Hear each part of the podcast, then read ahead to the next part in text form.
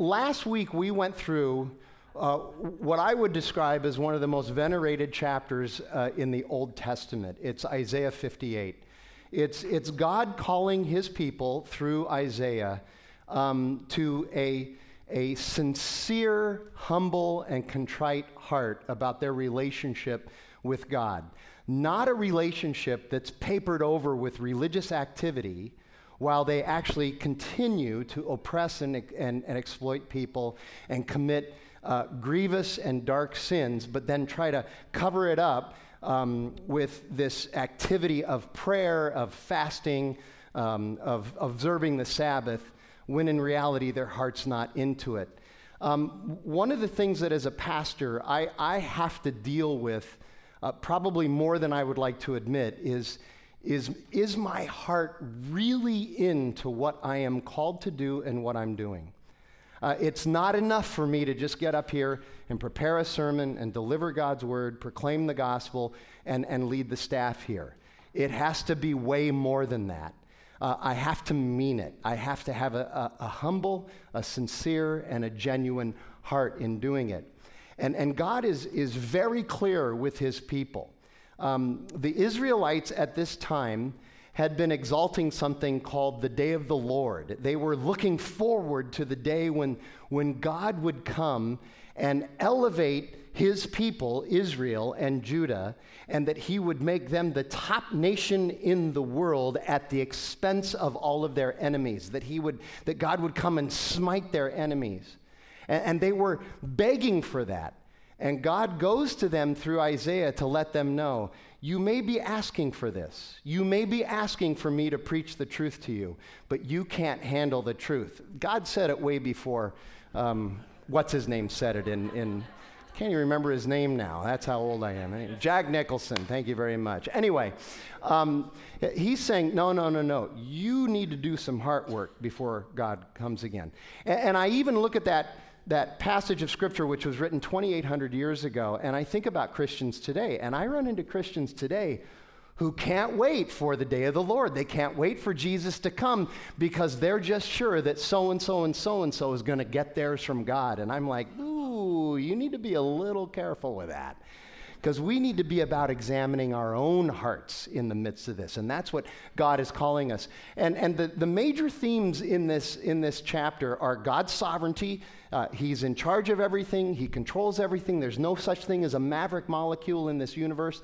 And He knows everything. He knows our hearts, He knows our motivation behind every um, behavior and activity that we do. He knows the text behind the text behind the text. He knows everything. And we need to be aware of that. But, but there are other themes in, in this passage as well. For instance, that he wants us to have this humble, sincere, and genuine heart. And then, third, there is great hope at the end of this chapter. He says, Look, uh, I'm calling you to repentance, not because you aren't my people, but because you are my people. Because I've given you my love and my grace and my mercy. You need to be responding to me with a heart that is for who I am and for loving and taking care of and serving other people. And one of the reasons I wanted to do that passage of scripture last week is because I also believe that is the heart behind who Redemption Church is. Uh, today, we celebrate our seven year anniversary of Redemption Church. We've been around now for seven years. That's, that's awesome. Clap for that.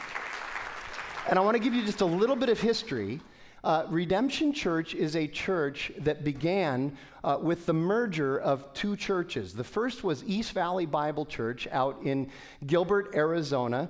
Uh, that church had been around for almost 20 years, maybe 20 years, when the merger happened. They are now our Gilbert congregation in Redemption Church. Uh, and, and that church was founded by a guy named Tom Schrader, who many of you know. He's been here to speak. Uh, and that church merged with a church called Praxis Church, which had been started about 11 years ago um, by a guy named uh, Justin Anderson. He started it in Tempe, and then a few years later, uh, he was able to obtain a satellite spot here in Arcadia. So, Redemption uh, was a merger between East Valley Bible Church in Gilbert and then Praxis Church in Tempe and our Arcadia. Now, I, I have to ask, I did this in first service. It was really cool to see. I hope it's just as cool here. How many of you have attended not not Redemption Gilbert, but how many of you have attended East Valley Bible Church in Gilbert in the past? Anybody? Yeah, there's a few of you here. How many of you attended Praxis before it became? Look at that. I love, I love that. That is awesome. Um, as, as a lead pastor, one of the things that we have to do is we have to cast vision. But one of the things that it seems like nobody talks enough about that the lead pastor has to do is we also have to preserve our history. And that's what I'm trying uh, to do today to remember where we came from and who we are and why that matters to us today. And so, uh, what I've done is I've invited somebody who's been around for all of it but primarily behind the scenes to come up and let me just interview him so you can hear some of the inside stories. Neil Pitchell is uh, Redemption Church's executive pastor. He is essentially in the marketplace, he'd be considered the chief operating officer and chief financial officer of Redemption Church. He's been around almost 20 years. He was part of Redemption, uh, he was part of East Valley Bible Church in Gilbert. He goes way back with Tom Schrader. He's a very good friend. We are kindred spirits in that we both love the Old Testament. He is actually a scholar in the Old Testament. I'm just a poser. Uh, and uh, I'm just going to ask him some questions and try to set him up to be able to tell you some of the stories behind uh, Redemption Church and the people who have made this happen. So, welcome, Neil. So, right out of the gate, I got to ask you to give us the Neil Pitchell story. Where are you from? How did you ever find your way to Jesus and all that stuff, okay? My favorite story, uh, talking about myself.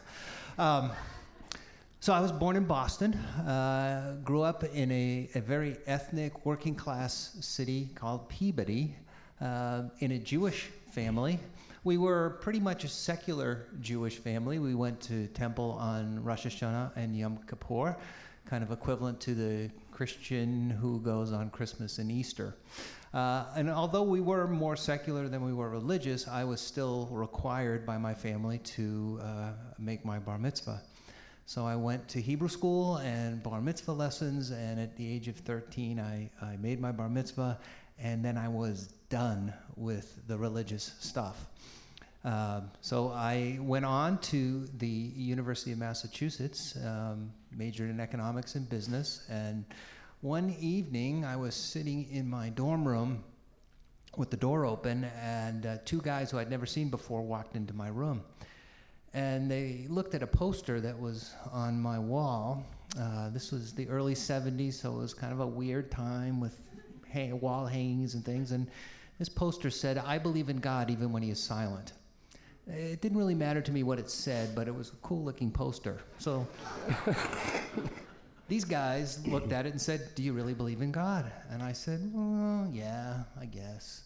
And they said, Do you believe that you could have a personal relationship with God? And I said, Absolutely not. I said, As a Jew, I can't even write the word God. We have to write G space D. I have to wear a yarmulke in temple because I can't be directly in the presence of a holy God. I have to have my head covered. And you want to tell me I can have a personal relationship with Him? Uh, I don't think so. I said, but we'd like to, we'd like to tell you that, that there is a way.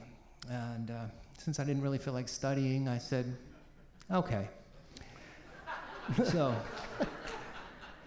at that moment, my roommate walked in, who was a Catholic guy from Connecticut, and uh, he didn't feel like studying either, so he sat down next to us. And they pulled out this little orange booklet, um, said four spiritual laws on it. And they started to go through it. Uh, and I, I didn't understand a thing. It completely went over my head. I, I whatever. My roommate, God touched his heart right there at that moment, and he got down on his knees and prayed to receive Jesus. And it absolutely freaked me out. So I did the only thing I thought would make sense is I, I moved out. Uh, moved in with another friend um, who halfway through that semester, uh, by the same two guys, uh, came to faith in Jesus. So I moved into a fraternity where I, I knew I, would be safe. And, uh, but the amazing thing was that these guys um, continued to pursue me. They continued to invite me to meetings. They continued to be the kindest, most concerned people I'd ever met. And uh, they just they just stayed after me uh, throughout my entire college career. Uh, after graduating, now this is four and a half years later, uh, I was getting married. Um, my wife, uh, Kate, is, is, Catholic, and uh, a friend of mine from my hometown who had also gotten saved um, gave me a book called Mere Christianity. Now, you have to understand, I had come to a place where uh, I believed that Jesus was a great man. I had a big three as a Jew. I had Abraham, Yitzhak, and Yaakov, Abraham, Isaac, and Jacob. Well, I decided to have a big four because they had given me a, a New Testament to read, and they told me to read the Gospel of John, and I thought, wow, there's some really good stuff here. I can use this. Um, so I decided I'd have a, a big four. Abraham, Isaac, and Jacob, and Jesus. And I would follow and, and use the information to be as successful as I possibly could be. I thought that was the perfect plan, but it, it, it turned out to be really schizophrenic. I, I would hang out with these guys because they were such nice guys, and I'd kind of act like them, and then I'd hang out with my fraternity brothers and kind of act like them. Um, it, was, it was a very confusing, difficult life. So here I have this book, Mere Christianity. In the very first chapter, the author, C.S. Lewis, says, I want to talk to those of you who believe that Jesus was just a great man. I thought, okay, that's me. Um, he said, I want you to know you have a problem because Jesus says he's God. And anyone who says they're God, there are only three possible options. One is they're a lunatic. They think they're God, but they're really not. Second is that they're a liar. They know they're not God, but they want you to believe that they are. Or third is, they are who they say they are.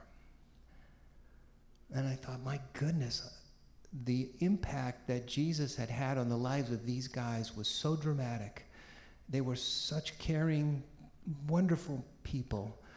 And what I had read about Jesus, um, there was no way in my mind that he could be a lunatic or a liar. So I, I, I, prayed, I said, God, I don't completely understand. How could all of the Jews throughout history have missed this? How could my grandparents, who were so religious as, as Jews, how could they have missed this? But I know you're not a liar, and I know you're not a lunatic. So you must be who you say you are, my Lord and Savior. So please open my eyes. Let me see this, and let me understand this truth. And he did um, and remarkably opened my eyes to see Jesus, that he is who he is, indeed says he is, a savior of the world. Um, it radically changed my life, obviously, and um, got married and um, had two, two children. I have a, a son, David, who's 29, uh, lives in Gilbert, and is uh, single and eligible. Uh, um, and I have a, a daughter. He's a good, good-looking guy. Um, and um, I have a daughter, Callie, who's 33, and she's uh, living in Seattle with her husband, uh, Chris. Um, how I got to become uh, the administrative executive pastor of a, a, major evangelical church is really quite a remarkable story. Uh, but it started with my motivation was believing that every big church needs a Jewish bookkeeper.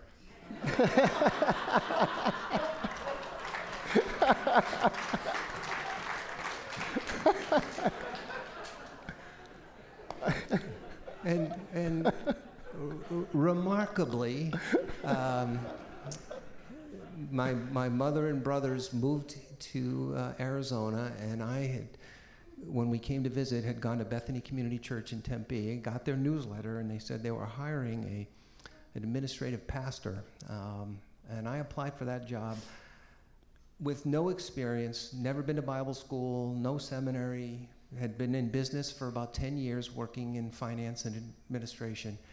And with 100 applicants, I got the job.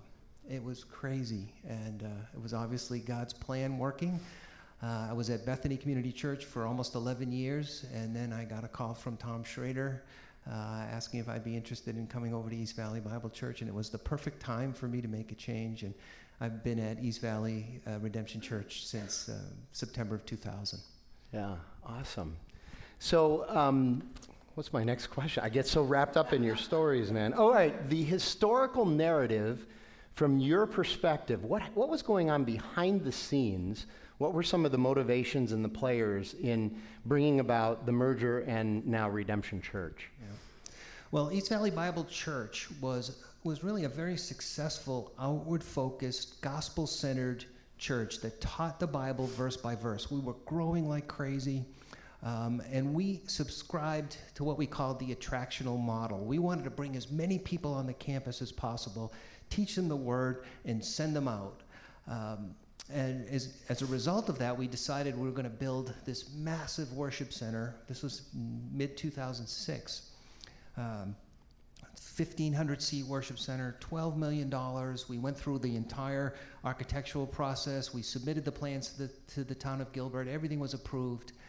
And in that time, God was kind of laying on our hearts that, that this attractional model really wasn't the best way to distribute the truth of Christ, to, to allow the gospel to be taken throughout the state of Arizona. That, that this model of multiplication, of planting churches, was really the better way to do it. One of our core values had been uh, to be an influence beyond our congregation, uh, beyond our campus. And we thought the way to do that, like I said, was to bring people on and then send them out.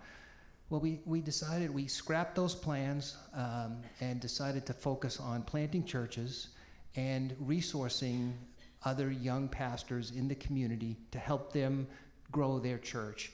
And in that process, Tom Schrader, Tyler Johnson, and Tim Mon, three of our key leaders at um, East Valley Bible Church, started to develop relationships with young pastors throughout the city, including Justin Anderson, who had, as as uh, Frank had mentioned, had planted Praxis Church, was very successful, was doing very well, and Tom and Tyler especially poured into Justin, really gave him some of the uh, help that was necessary for him to continue to grow his church.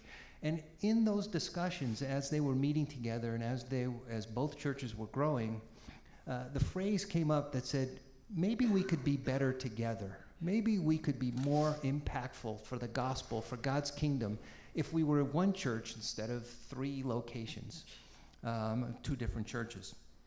And as we prayed about that and as we talked about that, it, it seemed to make sense. so we brought a consultant in to meet with us and uh, we talked that through and prayed and, and decided yes, we will merge together. We will maintain the East Valley Bible Church corporate name and change our name uh, because we couldn't be East Valley Bible Church anymore because of Praxis had an Arcadia location. And um, most of the old guys at Gilbert, we didn't know what Praxis meant, so we couldn't be Praxis. um, so we, uh, we actually went away on a retreat and prayed and talked and came up with, with Redemption Church.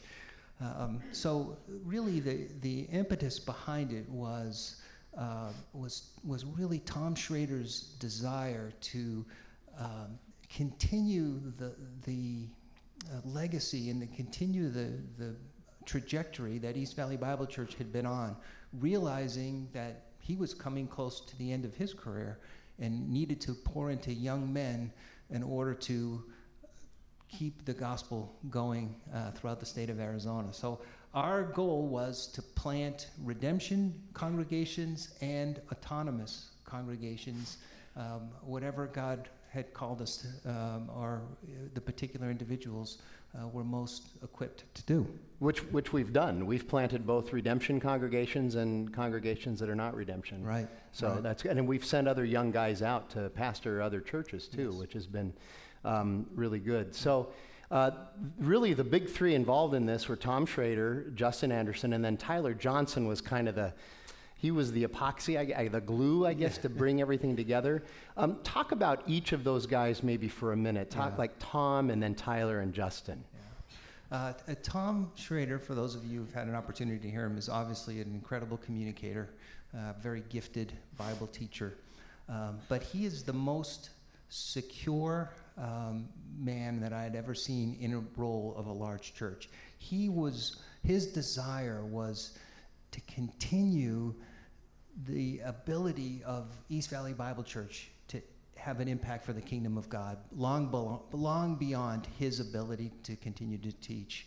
So he developed young leaders. He brought together a team so that we could best lead our congregation and look to opportunities uh, around the world. So Tom being so willing to let go of the reins was just a, a, a wonderful uh, impetus for us to move forward.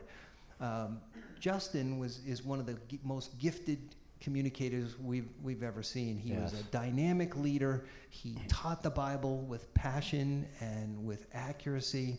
Um, but he had never been in the kind of environment that we had at East Valley Bible Church, where we had Tom and some of our elders who were godly men who had spent time working uh, through all of the struggles of, of uh, building a church. So he was kind of on his own. So his great um, benefit to him was coming in and working with guys like like Tom and Tim and some of the other guys that were there.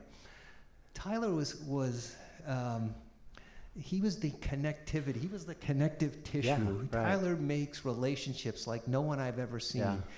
It was his ability to meet people in the community and develop relationships with them that allowed redemption to grow into what it's what it is today. Yeah, and then and then right after this merger happened, and you're trying to figure out, well, are we going to have local leadership? Or Are we going to raise up screens in the congregations? Um, you kind of had that answered by God through some personnel changes. It was weird, wasn't yeah, it? Yeah, very, very interesting. So here we are. Uh, we've started Redemption Church. Um, we have two of the most gifted Bible teachers in the valley with Tom Schrader and Justin Anderson. And within months after we got this started, Justin came to us as the leadership team and said, I feel that God is calling me to go to San Francisco. And we looked at him and said, What? really? And he said, Yeah, I can't get it off my heart. I and every time I pray, every time I think, I see San Francisco. I believe that's where God wants me. And as, as we looked at the, the New Testament church in Acts, they always sent out their best people. Paul, you go. Barnabas, you go. And we thought, well, this is what you're calling us to do, God. We'll send Justin to San Francisco. So we, because we had decided that we were focusing on the state of Arizona, we sent Justin as an independent church. We called it Redemption San Francisco, but it was not part of the Redemption Arizona family. And um, off he went. Right after that, Tom said to us, he was right about right around 61, and he said, "I, I think I'm done pretty soon. Um, I, I really think we need to think about um, my transition as well." And God provided uh, a wonderful solution in both cases. God provided Frank to take over the Arcadia congregation. He provided Ricardo to take o- over the Tempe congregation. And Tim Mon, who had been the executive pastor at Gilbert, was perfectly suited to step in. So when we sat back and said, God, you are sovereign over this, and Justin's leaving and Tom is leaving, we need to do something a little bit different then, and that's where the congregational model really came to birth was we're not going to depend upon just these outstanding communicators who um, can go to San Francisco or retire. We're going to we're to see what God does in providing us leaders for each congregation, and, and He did that in a remarkable way. So that's a perfect segue into what I think might be the last question to ask you. You've watched the sovereignty of God and how He's moved through redemption, and and and um, have been witness to what we like to call God stories, like Cody's story this morning of this guy who's not even really a part of our congregation who decides to pick up $28,000 worth of sponsorship for these kids. That's a God story. Uh, tell us some of the God stories that you've yeah. seen well, at Redemption. Certainly, the God story is that is God providing the right people at the right time. Every single time we needed someone uh, for a particular role, God raised that person up in every case in, in wonderful ways, people we never even expected. So that was certainly one. But I think one of the big things, and, and that's for me because I managed the properties of the church, was how God provided in incredible ways properties that we needed when we needed it, right where we needed it. Um, Praxis, when they joined Redemption, rented both the, in Tempe and in Arcadia. And although they were decent relationships, we knew that that was a tremendous threat to the church's longevity being in, in unstable rental relationships. And we began praying that God would provide us with the right buildings, right opportunities to purchase. And He provided the perfect location for Redemption Tempe um, that was just came to us. We weren't even looking for that. We got a call from a developer to, uh, to say that this was becoming available, and we were able to work through the purchase and get them moved in in no time. Then Frank and his team spent I don't know how many months looking for a property, looking all over the place. Where can we move to? Our, our situation in parking at, at uh, Memorial Presbyterian was very difficult. We needed our own place. And then we got contacted, Tyler, because he's out there with meeting everybody, got contacted by Biltmore Bible Church and said, We're in a situation where we need to be able to provide for our pastor and his wife who's retired. We had no retirement for them. We need a way to provide for them for their future. They're elderly, and we want to make sure they're cared for. The only asset we have is the building. We don't want to sell it, but we need to. We want to sell it to a church. Um, and uh, would you be interested? There were four major churches that were salivating over this property. and we, when we met with them, they told us the, the price that they would be willing to accept, kind of a range. And of course, being the Jewish bookkeeper, I went to the lowest end of the range, and uh, and and they they took our offer. I, I, expected some negotiation. I thought, okay, if I start here, we'll end up here. They took our offer right right on which provided us with the money necessary to do the renovations and get this congregation up and running in its own location. We have a congregation in Alhambra Village, uh, a very poor community, one of the poorest communities in Phoenix. And they were renting a facility, and it was a very dark and very small, and they needed a place, but because of their situation, there was no way they could afford to buy a property because we require each congregation to be able to maintain their own facility, pay the bills, and if there's a mortgage, pay the mortgage, pay the rent. That's the, the church's responsibility. They could. They, there was no way they could do it. And we got a call again. Tyler got a call from American Evangelical Lutheran Church, a mile and a half away from that location.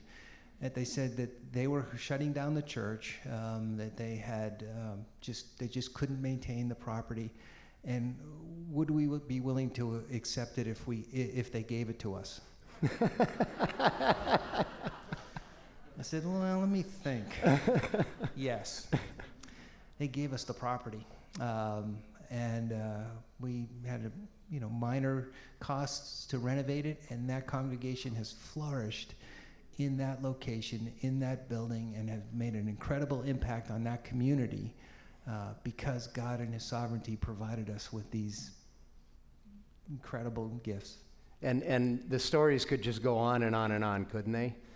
Um, well, Neil, uh, I will tell you that I get around and talk to all a lot of people in Redemption Church, and every time your name comes up, and I know this bugs you because you're a humble guy, but every time your name comes up, people have nothing but the highest praise because you are so humble, so hardworking, because you've taken such good care of us for so many years with our health care, managing our properties and our facilities, taking care of our payroll, doing all of the stuff that frankly frees us up to be pastors and to be shepherds. Uh, we are so thankful for you. And I'm glad that you got to be able to come today and share these stories with us so that we have a little bit deeper understanding of our history here uh, at Redemption Church. Thank you very much for, uh, you uh, being here. Thanks, thank Neil for being here. Um, would you, would you pray for us as we transition into our time of reflection? Father, we are so grateful for who you are, for your sovereignty, for your mercy and grace, for your love, Lord, for your commitment to your church. And Lord, we continue to depend upon you for all things. Lord, we can do nothing apart from you, and we pray that you will continue uh, to guide us, to lead us, to give us wisdom to make wise decisions. And Lord, but most of all, to give you the glory and honor in all things. In Jesus' name, amen. Amen. Thank you so much, Neil.